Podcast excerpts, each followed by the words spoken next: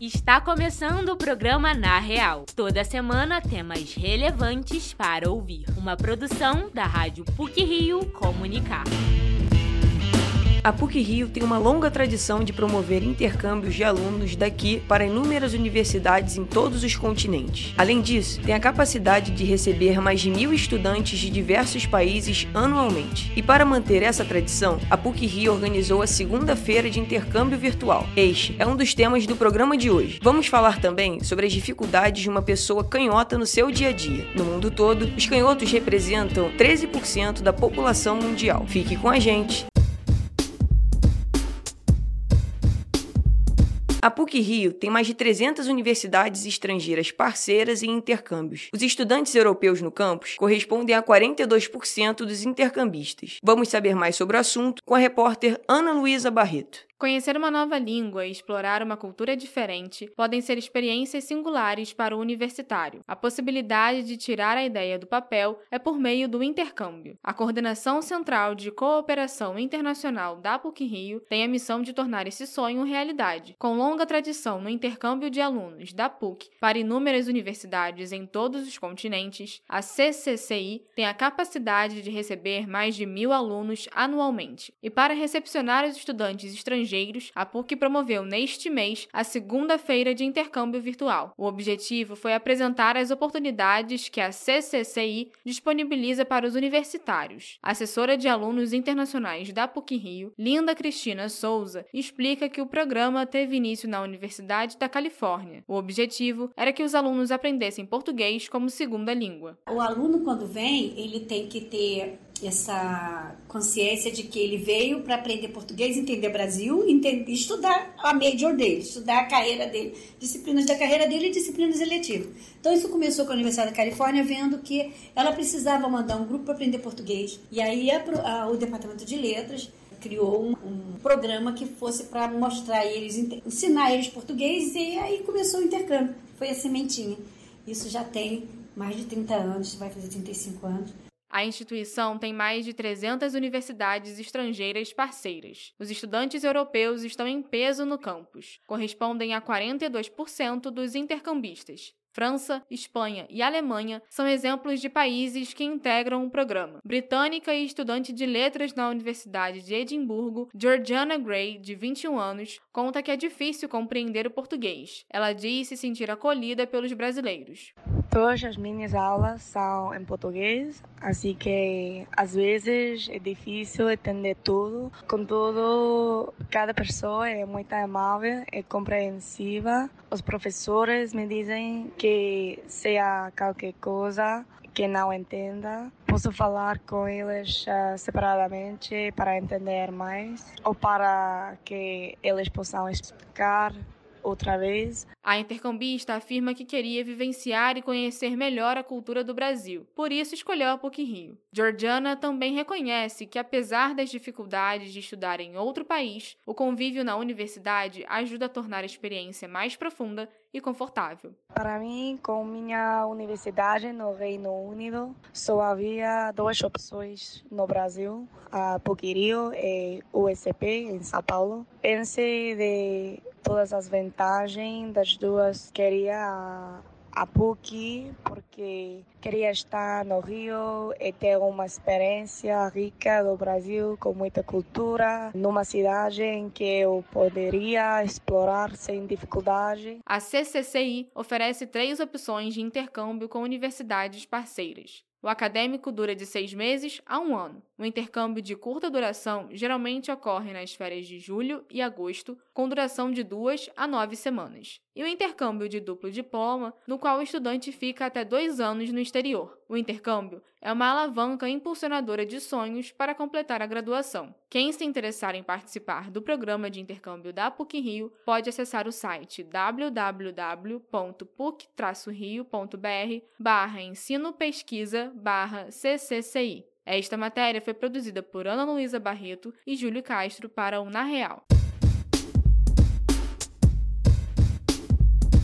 Usar uma simples tesoura, encontrar uma carteira escolar apropriada com base para escrever do lado esquerdo ou desenvolver a habilidade de passar marcha nos carros. Estes são alguns dos problemas que os canhotos encontram no seu dia a dia, mas há outros, como explica o repórter Júlio Castro. Dificuldade para manusear o mousepad, treinar o dobro para aprender a tocar um instrumento de corda e os obstáculos para encontrar uma mesa com suporte apropriado no colégio ou na faculdade são alguns dos problemas enfrentados diariamente pelas pessoas canhotas. O estudo da Universidade de Harvard de 2014 indicou que 11 a 13% da população mundial tem a mão esquerda como dominante.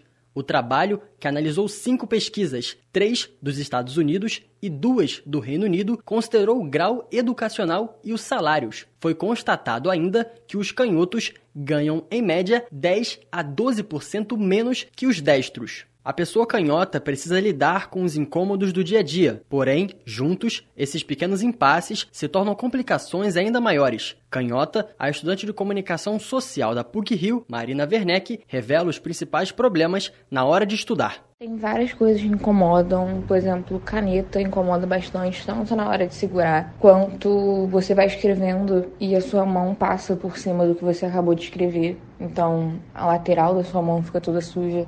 Tesoura incomoda bastante. É, espiral do caderno. Tem várias pequenas coisas que, que vão me estressando ao longo do dia. Escrever ou manusear os objetos com a outra mão pode até ser encarado como um hábito estranho e que precisa ser ajustado. Estudante de design da PUC-Rio, Giovanna Diel conta que foi corrigida por um professor de informática quando era criança a usar o mousepad com a mão esquerda. Mas agora eu lembro de uma disciplina, quando eu tinha uns oito anos, de informática, onde eu passava o mouse para o outro lado. E o professor sempre falava, ô Giovanna, passa para o outro de novo. Tanto que hoje eu uso o mouse na direita.